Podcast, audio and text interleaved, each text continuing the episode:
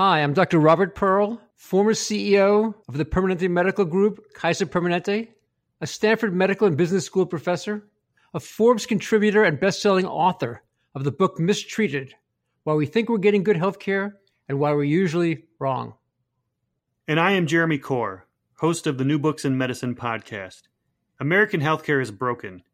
Across the United States, there are over 200,000 patient deaths from medical error every year, growing physician burnout, outdated technology, and inconvenient and delayed care for patients. And on top of all of this, skyrocketing drug prices and increasingly unaffordable out of pocket patient expenses. For decades, our nation's political and medical leaders have talked about fixing the American healthcare system, and yet the problems are now greater than in the past. Every other industry that is inefficient and ineffective has experienced disruption. Healthcare will be no different. The question is whether the solutions will come from inside the healthcare system or be imposed on it. We'd like to invite you to listen to our new podcast, Fixing Healthcare with Dr. Robert Pearl and Jeremy Corr. Each episode will feature one of the top leaders and innovative thinkers in healthcare today. The show's format is simple. The guests will present a roadmap for fixing American healthcare's biggest problems. And from there, Jeremy and I will scrutinize the plan and help listeners separate fixes that have the potential to succeed from simply the hype. Our goal is that everyone from healthcare consumers to political and medical leaders will find value in the discussions on our show. You may not agree with the different solutions offered, but you will never again conclude that nothing can be done. We hope you will join us. Please subscribe via iTunes or your favorite podcast software. For more information, visit our website at www.fixinghealthcarepodcast.com.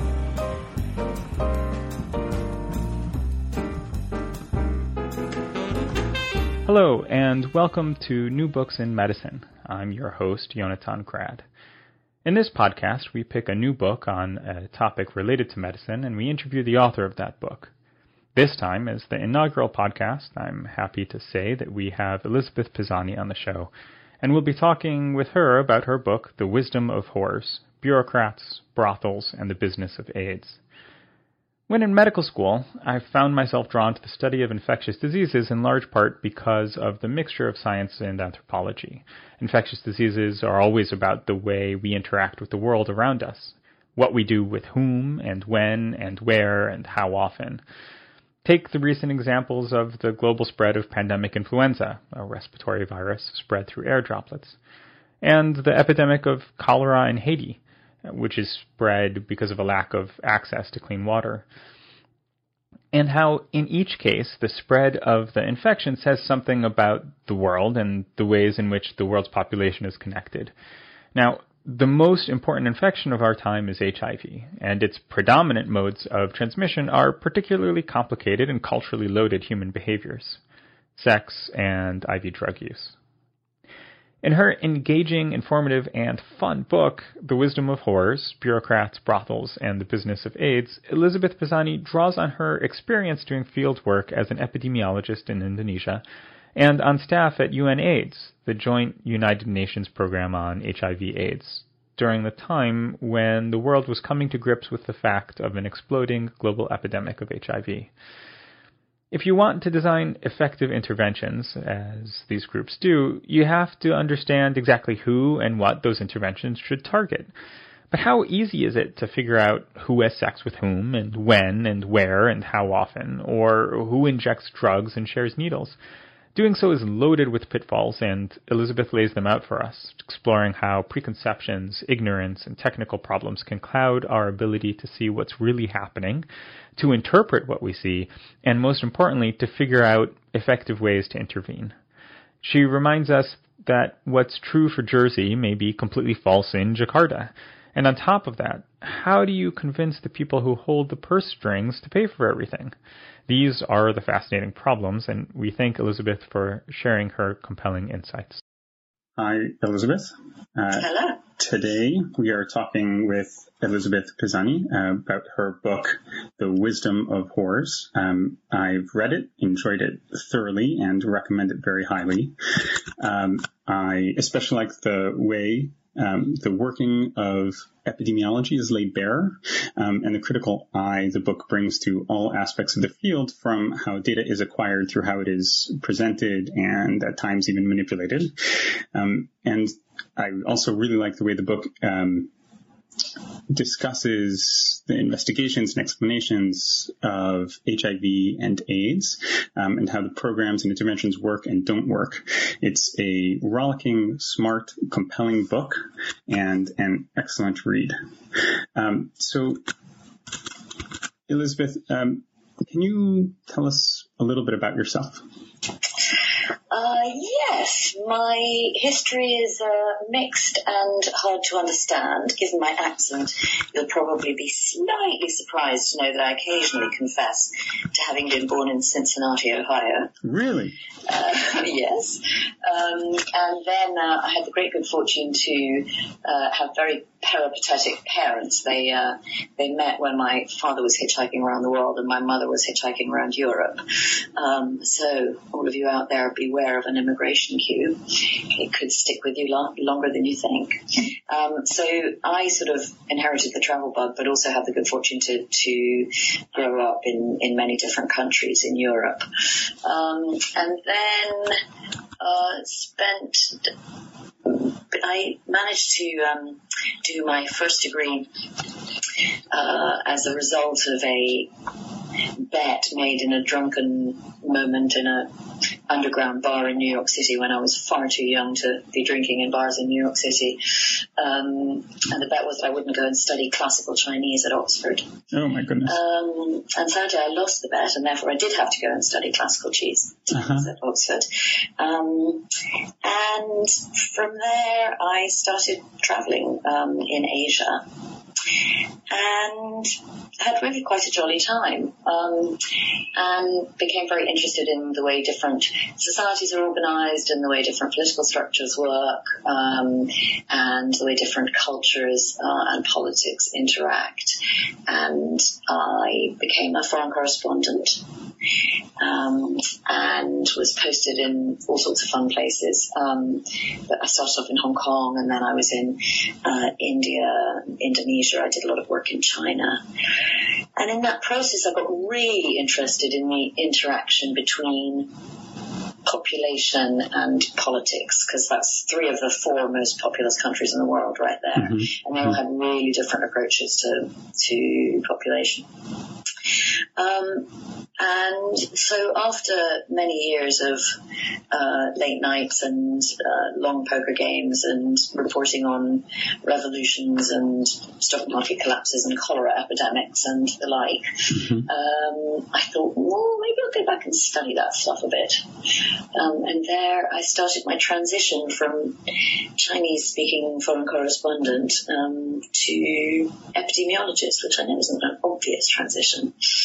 Um, but uh, but it was a fun one. And, and, to be honest, it's not that different. I mean, a lot of people don't even know what epidemiology is. You know, they they look at me and they're like, uh, "Is that like something a bit gross to do with skin?" Mm-hmm. Like, no, no, it's a study of disease. And they're like, "Well, so how did you go from, you know, reporting on stock markets and, and revolutions in Tiananmen Square to to being a quote expert in diseases?" Yes. And I guess my thinking is that actually the skill base is almost identical. Uh-huh. You're basically trying to find the right people, ask them the right questions, organize the information, analyze it sensibly, and then communicate it to someone who can do something about it. Um, so I think actually epidemiology and good outbreak epidemiology uh, resembles good investigative reporting quite a lot. So the transition isn't really as weird as people expect. Yes, uh, in your introduction, um, uh, you talk about the divide um, among epidemiologists between those who think their job is just to do science and those who think they are supposed to impact policy, and that also um, has parallels with journalism. Uh, and so I was wondering also how your experiences as a journalist impacted your conception of your role as an epidemiologist. That's a very interesting question. I I would say that it's not so much. I mean, obviously, uh, I don't think it's so much my experience um, uh, of the one that impacted the other, but possibly the the shared roots um, that both of them have. Mm-hmm. Uh, I'm interested in. I became a journalist for the same reason that I became an epidemiologist, essentially, uh, which is that I'm interested in in politics, uh, policy, uh, and human existence. Um, and I'm vaguely, I mean, not to be too grandiose about it, um, but I'm sort of interested in, in being able to contribute to to those constellations being more functional for more people than, than perhaps they are at the moment. So I would say, I guess that makes me on the very engaged mm-hmm. side of the of, of, the debate on both journalism um, and and epidemiology. Uh, you know, frankly, public health is you know, the money's shit. Uh, it's long hours. Uh, it's not at all glamorous. It's not something that people sitting next to you at a dinner party say, wow, really? Mm-hmm. Oh, you're in public health. Isn't that sexy? You know, it's not sexy. It's not well paid. It's not whatever. So you better do it because you give a damn. Right. Um, and if you give a damn, um, then I think it is your duty not just to generate evidence, but to uh, do everything you can to try and make sure that that evidence is, is taken into account in, in the decision making process. Mm-hmm. So yes, I agree that there's a fine line between um, between communicating research results and engaging people with research results and actually, you know, pimping, pimping your data. Um, but I think that, you know, and, and, I guess even further down that line, we would use the word lobbying. Mm-hmm. Um, but I think that if you're going to be in this field, just to say, look, you know, I, I, I, did my study and I published in the New England Journal and, and, and now I've done my job, um, is, is to misunderstand what, what job it is you've chosen to do. And so that actually provides a nice lead into a question about your book. Um, so how did you come to write The Wisdom of Whores? Well, I've been working um, in HIV um, epidemiology, mostly focusing on national surveillance systems, trying to improve our data systems, trying to improve our understanding um, of, of both the distribution of, of the HIV virus, but and principally the distribution concentration of, of behaviors that spread it um, at a national level for many years, and that that leads you into you do that because you want the, the that information, those data, um, to help you to plan better responses. Principally, my interest is in prevention um, and using those information to, to try and, and improve uh, prevention programs, uh, but also to figure out whether what you're doing is, is having any impact. Um, and I've been doing that for a good long time, a good over 10 years. Um, and essentially, I was saying the same thing over and over again, and many others were too. It's not like I was saying anything that was radically different mm-hmm. um, from many of my colleagues, but what we were seeing as the um, as HIV became increasingly politicized and it became increasingly well funded, uh, was that money was being spent worse and worse, um, and we were really we were collecting better and better data, so you could say tick job done, you know. After mm-hmm. that box. I've, mm-hmm. I've really done the job of, of helping to improve surveillance systems and whatever, you know, I've made a contribution in that field. But what wasn't changing nearly as much was what we were doing with that better information. So great to have better information, but not quite so great to go on ignoring it.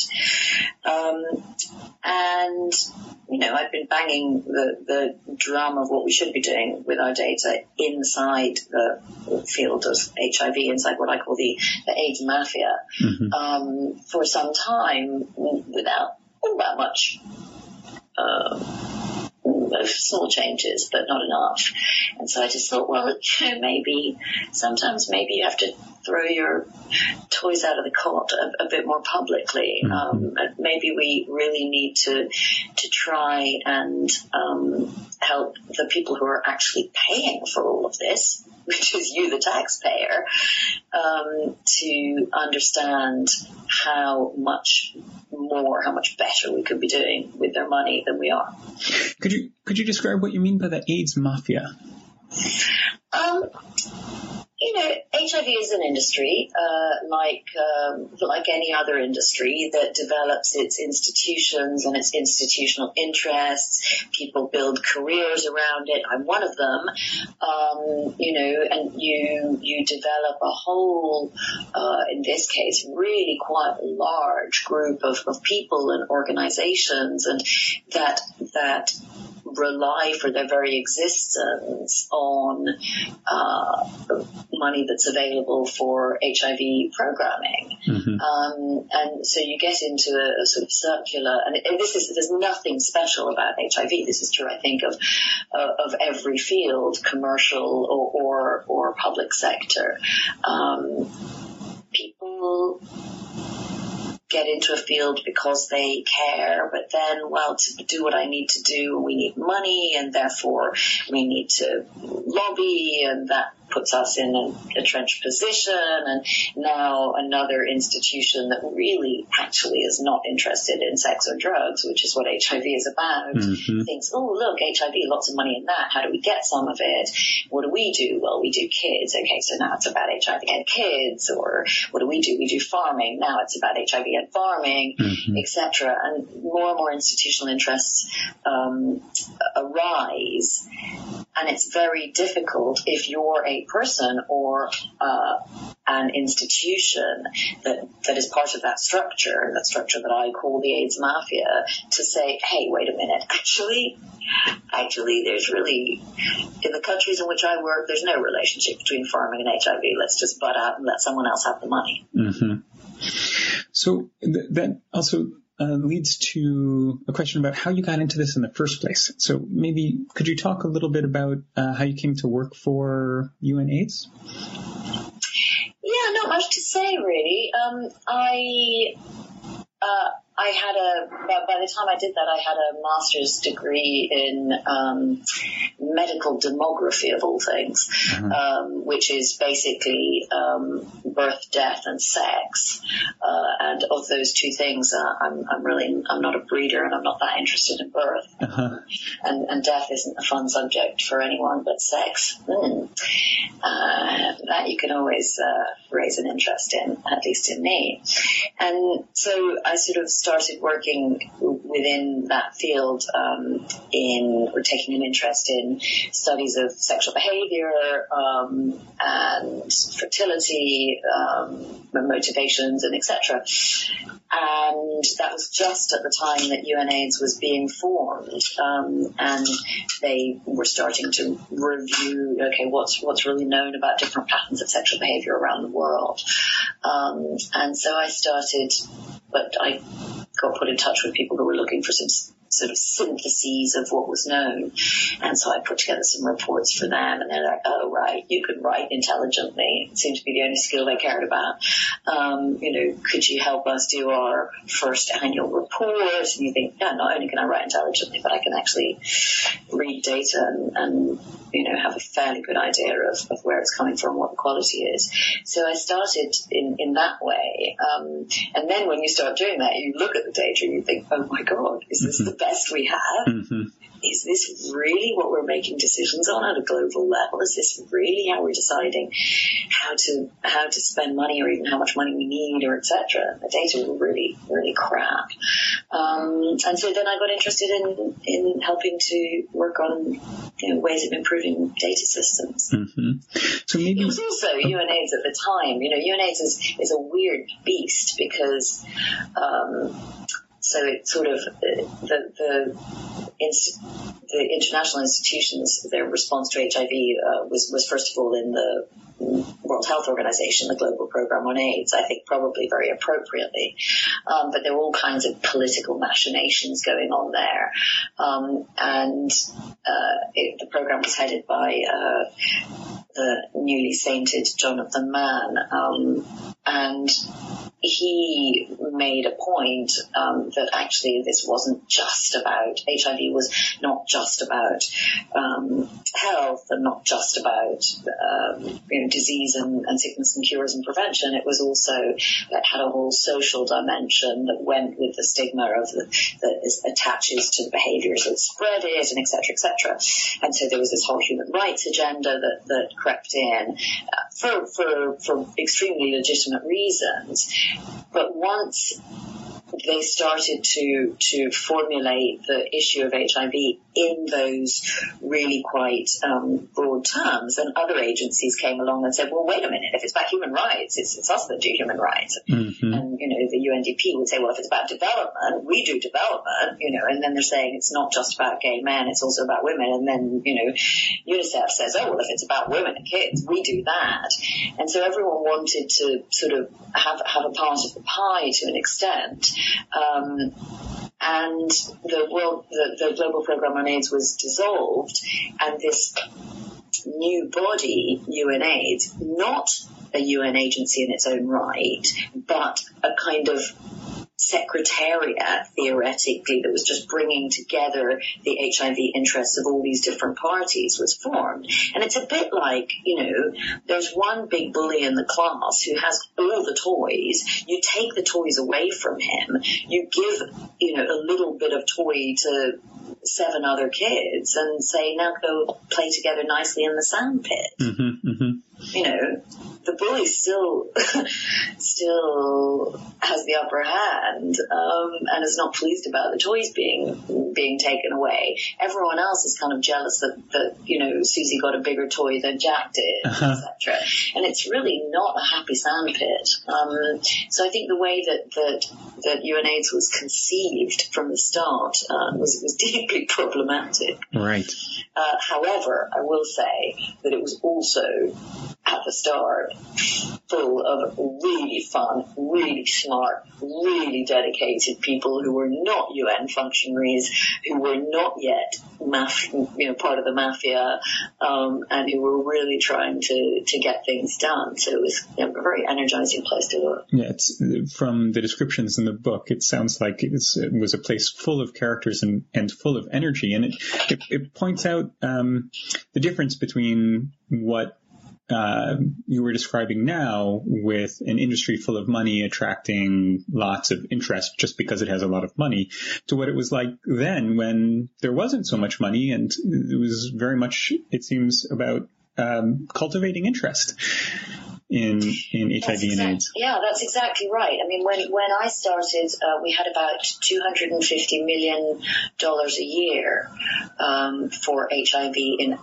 globally in the whole of the developing world. I mean, two hundred and fifty million bucks a year mm-hmm. at, at, a time when you already had over twenty million infections. You know, it's amazing. three times nothing basically, um, and so people were trying to do the best that they they could with the money they they had, but acutely aware that we really did need more cash um, to to to even begin to address um, the problem on, on the scale that um, that we already knew uh, was was extant. I guess one of the real problems was that, uh, as in many other spheres of life, I suppose, what you do to get that money can compromise what you are then able to do with the money. Uh-huh. And I think that that's what happened to us in the field of HIV. To get the money, we had to essentially re package, if not reinvent the truth, uh-huh. um, because the truth was extremely unpalatable, particularly politically. You don't actually bring in a lot of cash in most countries by saying, hey, listen, HIV, because of the way the virus works, because of short periods of high infectiousness uh, and long periods of very low infectiousness, actually is only spread by an extremely limited number of, of behaviors which are concentrated in populations that we can very clearly identify. And those are the following. And those populations include obviously people who shoot up drugs, gay guys, men in prison, uh, people who of, of, all three genders who sell sex, um, and, and those that buy it very regularly. And they also include adults in uh, in societies that have a history both of polygamy and relatively high levels of, of female autonomy, mm-hmm. um, and those societies are principally in East and Southern Africa. So to say, hey, look, HIV is essentially a disease of hookers, gay guys, junkies, mm-hmm. you know, and and and Africans um, was something that, for obvious reasons, uh, was extremely difficult to to to, to vocalize. Um, and so we sort of repackaged it as a everyone's at risk. This is everyone's problem. Um, was, and you, that did bring in the money, but it then makes it impossible to then spend that money on the groups that need it most. Uh-huh. You, you introduced this really interesting term of beating up the data. that's a term from my journalistic uh, journalistic uh, days. So, in, in journalistic terms, to beat up a story is basically to make a, a really big deal out of a really small story, um, to make it much frothier and, and more important than than it really is. And we did do that a bit with it. I, I will say, and I think it's really important to emphasize this, at least when I was working in We didn't make up any data. Uh-huh. We were not falsifying numbers at all. Uh-huh. What we were doing was essentially photographing them in their in their worst light, if you want. Uh-huh. Um, we were we were allowing people to make connections that weren't necessarily substantiated by the data. So you'd say, listen, um, you were raising alarms, uh, in other words, like uh, in the background. I hear one right now. Sorry, yes. No, no, no, no, no. It's fine. It's it's uh, it's a perfect example. Uh, yeah, that's uh, North London on a sunny afternoon. Right. Um, yeah. What what uh, essentially you're saying here's what's going on. We've got a problem at the moment in men who have sex with other men, in men who buy sex from sex workers, uh, in, in men who uh, inject drugs, because most of the epidemic early on is concentrated among among men. HIV comes with a penis um, mm-hmm. most of the time, um, but and then, of course, but many of those men also have sex with women, uh, and therefore, if they have sex with women and infect those women, then we will have HIV coursing through the general population. Mm-hmm. That was the unstated or sometimes actually almost stated um, corollary. So it's concentrated in these groups now, but if we don't prevent it in these groups, then it's going to threaten you, your children, mm-hmm, your, you know, mm-hmm. your maiden aunt. And of course, what's not true was that last uh, leap of imagination because unless, yes, a guy who who gets infected in sex with a sex worker may well become infected himself. And yes, he may well pass on infection to his wife. But unless his wife has another sex partner within two months, she's actually really extraordinarily unlikely to pass on that infection herself. And most places where uh, commercial sex is a main mode of transmission. Um, so that would be many countries in Asia, Latin America, Eastern Europe. Most women are not having regular uh, concurrent sexual partnerships. They may have sex with many different people in their lives, but they tend not to do it at the same time, which is what the virus essentially demands because of its very short periods of, of very high infectivity. So we were sort of saying once a woman's infected, she's going to go on and infect other guys, and basically, or we were implying that that was the case, and that wasn't actually true. Mm-hmm. So the problem is then that you've you've essentially packaged this as something that threatens innocent women and children. And once you've packaged something as a threat to innocent women and children. The response that's demanded is a response that protects innocent women and children. Mm-hmm. And so we suddenly are doing all these programs for pregnant women and for schoolgirls and this and that. You think, no, no, that's not what we meant. What we meant was the best way to protect innocent women and children is to protect guys from getting infected in the first place in that very small handful of behaviors which exposes them. Very interesting. So eh, in in the second chapter, you actually move from kind of this high level writing the reports and um, integrating and aggregating all of these data to the front lines, um, to the front lines of HIV/AIDS surveillance in Indonesia. Um, can you talk about that transition? Not an easy one. So I should say that while I was writing these reports in Geneva, I was also writing guidelines on how to do surveillance. Uh-huh. I worked with a very good team on trying to improve surveillance systems and whatever, and I was very actively involved in developing those guidelines.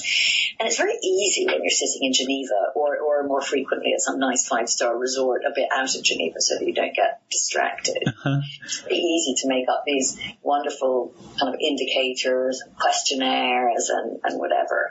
One of the problems of working for any international organization is that you have to try and, and homogenize things enough so that they're, that they can be used by any country. Um, so that, and, and by doing that, you essentially make them not relevant to any specific country or any specific situation. Mm-hmm. So you take this kind of general cookbook that says take protein, cook till done, uh-huh. um, you know, and then you take it to the field and suddenly you're trying to make you know, oysters Rockefeller with a drizzle of balsamic something, you know, something very specific. Uh-huh, uh-huh. Um, and, and you don't really have the tools. So I took these very general guidelines in which I was quote an expert to Indonesia, so fraudulent being sent there as if I knew anything, uh-huh. um, and tried to make them work in practice. And of course, for the practice, particularly the practice of sex, particularly the practice of the sale and commercial consumption of sex, it's really very different when you're on a back alley along the railroad tracks in western Jakarta uh, than it is when you're in a five-star resort, you know, on the, on the shores of some lake outside of Geneva. Right. So, um, what was it like? Well, it, I mean, it was it was really interesting because, of course, the only people who can put in your face how wrong you are mm-hmm are the people with whom you're doing the surveillance. So it's not by talking to other epidemiologists and other public health people that you learn what you should be doing. It's by mm-hmm. talking to, you know, the, the, the hookers and the junkies and, you know, that you're working with. I remember there was one classic example when uh, I was talking to a, a transgender sex worker who's since become quite a good friend, um, Ines, and and she was uh, she was around at my house because I was trying to get her cast in some film. A friend of mine was a producer and was looking for a transgender uh, to to cast in a film, and I was like, oh, perfect, you come out to dinner and I'll introduce you and see. And it got quite late, and we were in you know what's politely called second bottle territory, except that it was a second bottle of really quite posh uh, Scotch whiskey. Uh-huh. Which Ines was knocking back, you know, because for all her, you know, elegant stockings and, and high heels and beautiful eyelashes and perfect manicure, you know, after all, she's still a bloke physically, so she can get through this stuff. She's knocking back, and I was like, God, honey, you have really expensive taste. You, you're going to bankrupt me with your whiskey consumption. I said, I said, I don't know how you do that with like, how do you support yourself with like three clients a week? And she looks at me as if, you know, I've just arrived from Planet Zog. She said, mean three clients a week? And I said, well, we've just got the data in from our first survey and, you know, and, and that's the average for, for transgender sex workers in, in Jakarta. She says, oh, that's because you're just talking to all the wrong people. Uh-huh.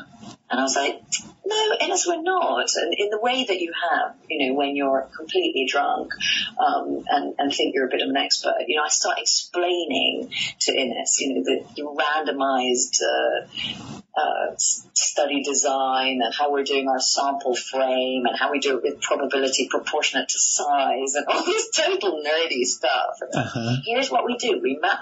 And she's like, oh, you're just talking to the wrong people. And I said, Ines, you're not listening to me. We do it. We get a random sample. She says, no, you're not listening to me. Any hooker who's on the streets talking to a researcher is a hooker who's not with a client. Right. You're talking to all the dogs. And I was like, yeah my God, she's right.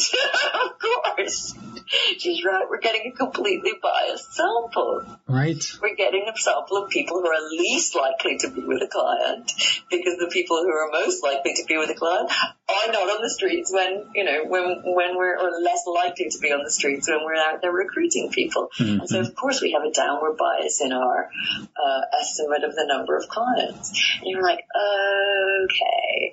And so it's from experiences like that that you think, okay, you know, that cookbook that I brought with me from Geneva, that's that, that recipe's not going to work and we have to change it.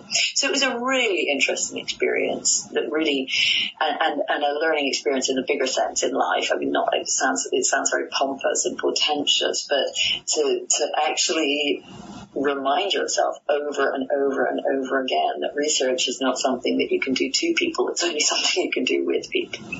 Mm-hmm. And, and, and, this is this is a, a, theme actually that seems to run through the book, and that's you know taking a, a critical eye to um, to all questions that you're asking about individual locations and trying to understand the place itself and how the questions emerge out of the place and are not so much imposed on it.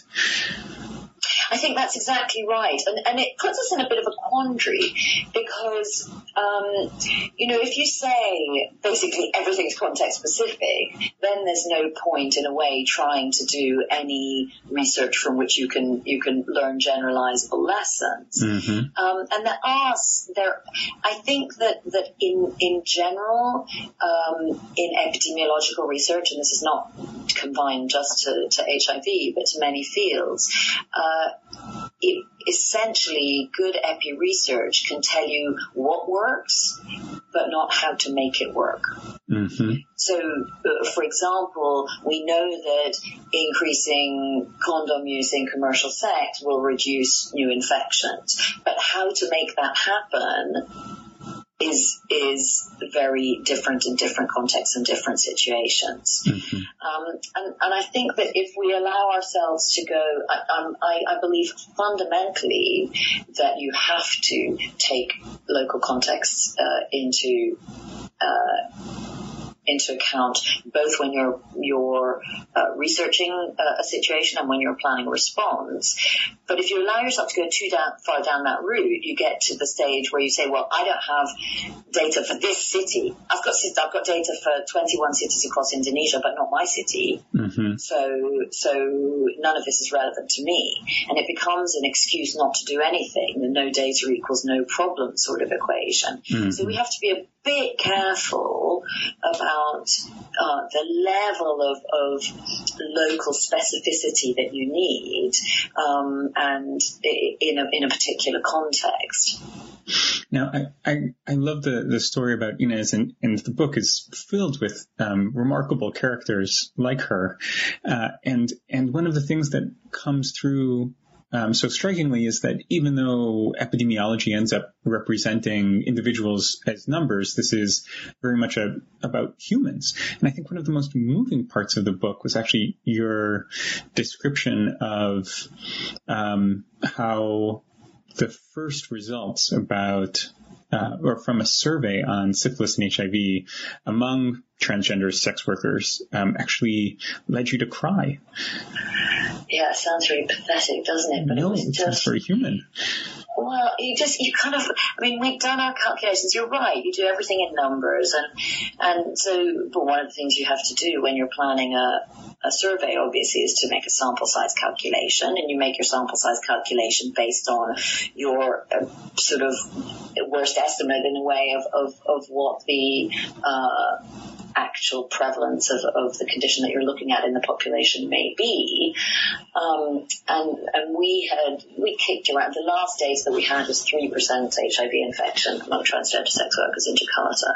And we kicked those numbers around. I said, you know, I mean, worst case scenario, that was several years ago, worst case scenario where yeah, just imagine 10% and people are like, oh, they're ridiculous. I was like, yeah, well, let's just do that because, uh, you know, it's, it's, it's safe. It gives us a margin of error. And then and the lab had very kindly color coded the, the sheets for me. And so they basically, so the positives were in, in green uh, sorry, the, the positives were in red and the negatives were in green, which gives you a real kind of at a glance. They just hand you a sheet of paper and you can see right away, you know, how much how much red there is, and obviously you want it to be all green. And they handed me this sheet that just had like so much red on it. And I looked at it and I was just stunned. And I said to her, Oh my God. And, and, and can I see the HIV sheet too? Because I thought I was looking at syphilis. I thought I was looking at something curable. Mm-hmm. And she says, That is the HIV sheet. Mm-hmm. And I was just devastated. You were like, oh my God, I've spent the last three months of my life, you know, doing field work is, is, is hard work and you spend a lot of time waiting around and you spend a lot of time chit chatting and you spend a lot of time schmoozing and you spend a lot of time having your toenails painted. Mm-hmm. A lot of transgender sex workers also have salons, you know, I've had my hair cut like 17 times mm-hmm. you know, um, while you're sort of waiting around and this and that. And you chat to people and you get to know their life stories and this and that. And then I'm just handed this sheet of paper that's a quarter red. And yeah, you, you, yeah, you, you, it's, it's not a happy moment.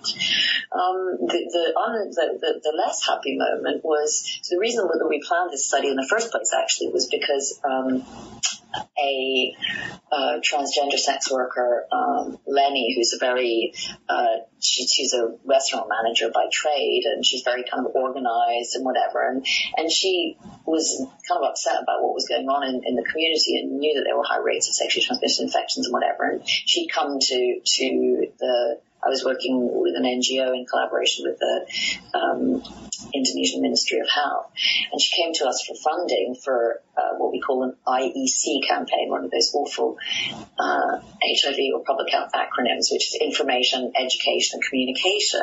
So basically, she wants to you know, hand out leaflets telling people how, how not to get HIV. And I said to her when she came in with this proposal, well, what do we know about behavior and what do we know about levels of HIV? What do we know about levels of behavior? And she said, well, you know, not much. Last survey was six years ago. Mm-hmm. So I said, well, why don't we find out that first and then we'll plan your, we'll be able to plan your IEC campaign better, right? So that's how we started collaborating on this survey. So when I got that piece of, of red paper and, and the syphilis, of course, you know, I mean, it was the, the HIV was at, at uh, a quarter and the syphilis was at nearly two thirds. Wow. Yeah. yeah. Um, so that's a lot of benzyl penicillin that you've got to plan for something. So I, I just, I was absolutely gobsmacked and having had a little bit of a weep in the, in the ladies room, um, I then got on my motorbike and went straight to Lenny's place and said, um, bad news and, and showed her the results.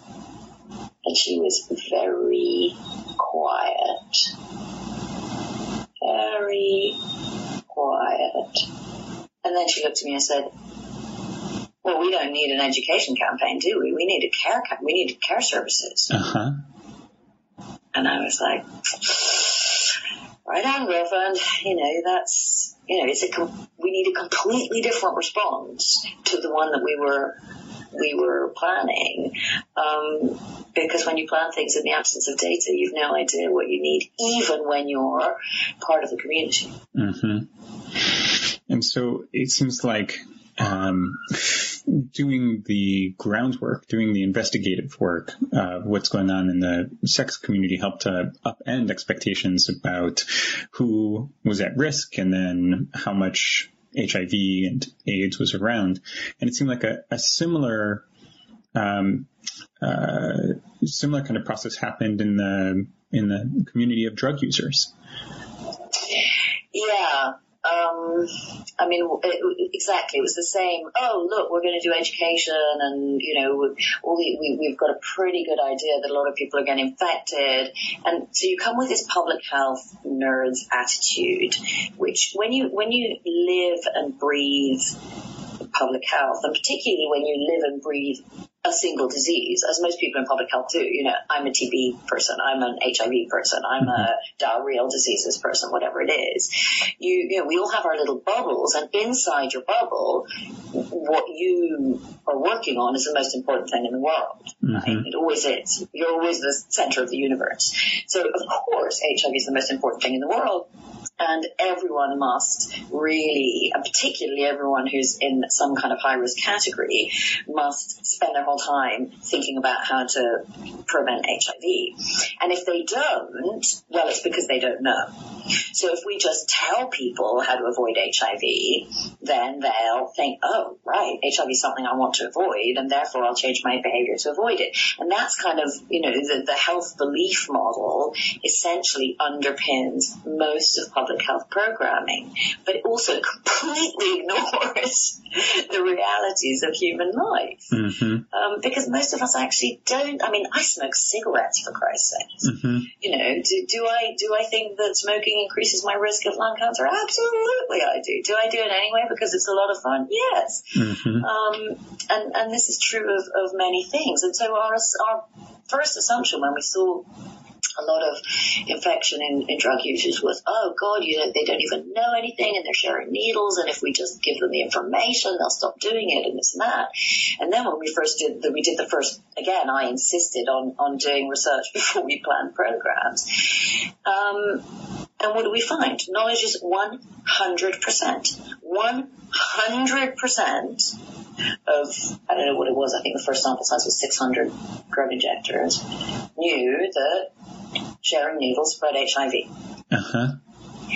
And we've read the book, so I can't make you guess. But, uh, you know, if you were to guess with 100% knowing that this spreads HIV, oh, and by the way, uh, you also have 98% who uh, would rather avoid HIV, and you have almost 70% who can always, who, who, know where to get a clean needle and can afford it. Mm-hmm. So you think, oh well, right.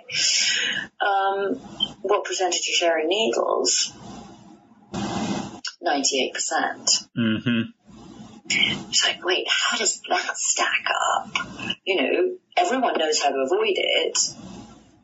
Everyone knows that by sharing needles, they're exposing themselves to HIV. People don't want to get HIV. They know where to get clean needles. They're sharing needles anyway. Um, so the data don't fit with our model, right? And, you know, obviously what's wrong is not the the obviously if you what's wrong is not our model because we're in public health we know our model's right right? So what must be wrong are the data. Well no what's wrong is our assumption that the most important thing in people's lives is the fear of HIV and avoiding HIV and what happened when we did a little bit more qualitative work around that was that we found that in fact people do know where to get clean needles and they have easy access to clean needles, but they don't want to take a needle out of the house with them because if they're found on the street by the cops, the cops know who, who, who the junkies are, mm-hmm. um, but they can use a, a needle as proof of illegal behavior and then they can arrest you. And most of the cops are not trying to put people in jail. Most of the tr- cops are trying to get bribes. Um, but obviously, to make the bribery process effective, if someone can't or won't give you a bribe, you put them in jail. So people are much more scared of getting arrested than they are of getting HIV. Mm-hmm. Because an arrest is a real inconvenience tomorrow, and HIV is a notional inconvenience 10 years from now so there's so it's like there was a then this shift to having a better understanding of um, why people behave in a particular way, and then one of the other interesting parts of the book is uh, or has to do with once you know that you can design your interventions, but even being able to implement those interventions is often fraught with difficulty because of all sorts of other um, influences, like you were saying at the beginning. Um, where you, once you start to get the money, the people who give the money often um, have sway in how the money is spent. And it seemed like that had that was uh, important both in the realm of commercial sex, sex work with um, the availability, availability and use of condoms, and also in the world of IV drug use with um, uh, needle programs. That's exactly right. I mean, the, the obviously, if you've identified the problem, the problem is not lack of needles. The problem is that people can't carry needles um, and can't use them in and don't have access to them at the point where they're injecting drugs. Mm-hmm. So the solution is not actually in that particular case, the solution is not necessarily a needle exchange because you're still going to have the problem of people not wanting to carry needles with them because of fear of arrest. So the pro- it changes what your intervention is into a political intervention, which is what we have to do is work with the police and the justice system so that people don't get arrested for carrying needles, right? It changes the whole nature nature of the response. And when the when the problem is a political one, the solution is generally going to be a political one. But we have this further problem that when the problem is a political one in a donor country, you can't find a political solution in the country of the implementing or where the program needs to be implemented. Mm-hmm. So I didn't state that very clearly, but what I mean by it is this. Uh, the United States of America, for example, has been extraordinarily uh, antipathetic, has been extraordinarily unkeen on funding uh, needle and syringe programs, and mm-hmm. that's been true since the late 1980s. So at a time when countries like the UK already had universal uh, access to clean needles through a publicly funded program that was instituted by uh, that great liberal uh, Prime Minister of ours, Margaret Thatcher, uh-huh. um, the United States was saying, we can't do that because giving people needles encourages drug use. Um, and of course, what it encourages is people to share needles, and, and you had rates of uh, over 40% infection in, in drug injectors in New York City, for example. But that antipathy that the United States has domestically to funding needle exchange programs, they then export through their uh, HIV funding programs for other countries. And you can argue that that's a reasonable thing to do. You know, if if if the taxpayers of of some country don't wish to support a particular intervention, then there's no reason that they should.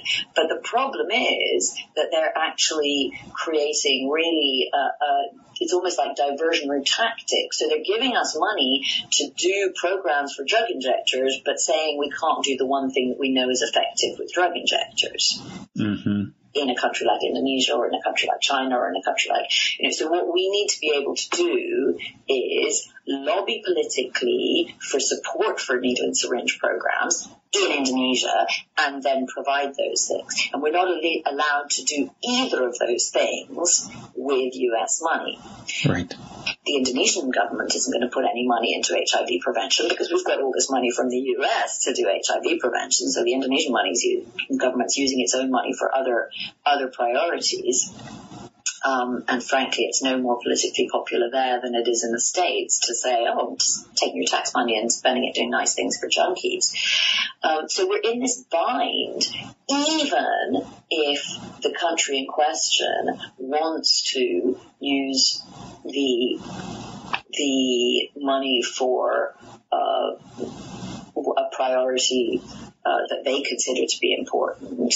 If the donor government doesn't wish to see the money used that way, it won't get used that way. Mm-hmm. So it's one of the distortions that's really uh, introduced uh, into the system by uh, by the whole kind of global aid and dependency model. And interestingly, the countries that have had by far the most effective responses to HIV also have the highest proportions of domestic funding for their programs. And huh. I guess Thailand and Brazil would be two very good examples of that. That's very interesting.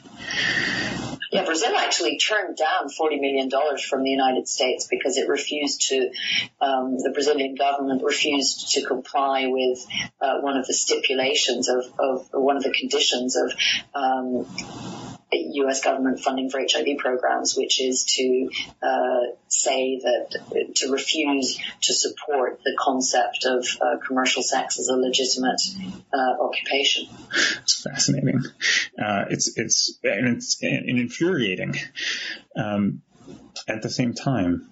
Uh, yeah, I mean, the, are other, the other thing that infuriates me, which is a small thing, but just drives me absolutely bonkers is some of the uh, structural um, conditions that we impose, such as so in, in the states. I mean, I don't mean to, to harp on um, on U.S. funding because many other donors have similar policies, but it happens that the U.S. taxpayer is extraordinarily generous, actually, in the in the field of uh, of international public health and, and particularly HIV programming, and you know because there's so much U.S. money around, it sort of finds itself in the firing line quite a lot lot, mm-hmm. ironically. Mm-hmm. Um, but one of the things that, that all U.S. Um, uh, overseas uh, aid is subject to is the Buy American Act. And so you find yourself in this absurd position where you're in a country that's a huge producer of latex and one of the largest producers of condoms in the world, uh-huh. wanting to provide those condoms to hookers who are, you know, working within half a mile of the condom factory, and you have to buy your condoms from a manufacturer in Tennessee that makes them at approximately four times the price mm-hmm. and pay to ship them. I was like, I actually sat down out on one, you know, long plane journey out of extreme boredom and figured out the carbon footprint of a condom that I was giving out to hookers in Jakarta. So if you take the latex, you ship it to Tennessee to make into a condom and ship it back, you know, your condoms have carbon footprints of about 10,000 miles each. It's, it's amazing. And, and there are, um, these revelations and and uh, um, observations throughout the book, and it's really one of the things that makes it such a pleasure to read is how eye-opening it is. Um, and Elizabeth, I feel like we've taken up a lot of your time, so I'd like to ask um, your question about or a question about um, what's next. What what are you gonna what are you working on now? What's your next project? Um, I've been working a lot on because of the sort of ongoing frustration with the fact that we we generate a lot more data than we actually use or or use well.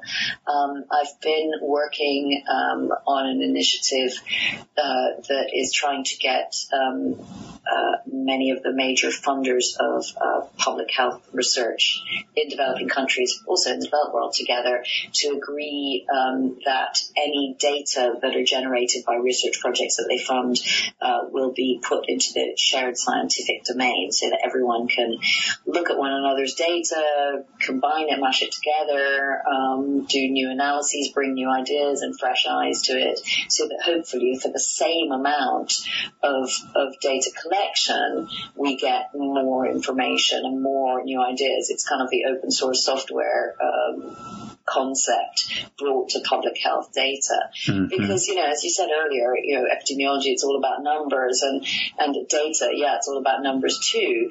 But every data set, you know, I've got data from 17,000 sex workers. That's 17,000 people who've allowed me to poke and prod them and who've pissed into cups and who've, you know, generously given me 40 minutes of their life that they will never live again mm-hmm. to answer fairly intrusive questions about, you know, about insertive and receptive anal sex or whatever it is. Um, and then for those data to be locked up on, on my computer, um, for only my benefit and, and those who happen to read the one or two papers that I actually get around to publishing um, is is nothing short of criminal, I think. Well, that that sounds like a hugely important project. Um, and uh, one that I'm eager to see put into practice. Um, so thank you so much for um, doing the interview today. Uh, I had a great time speaking with you, and thank you again. It was a great pleasure. Next time we'll do it in second bottle territory. Excellent. You've been listening to an interview with Elizabeth Pisani about her book, The Wisdom of Whores Bureaucrats, Brothels, and the Business of AIDS, here on New Books in Medicine. I'm your host, Yonatan Grad. Have a great week.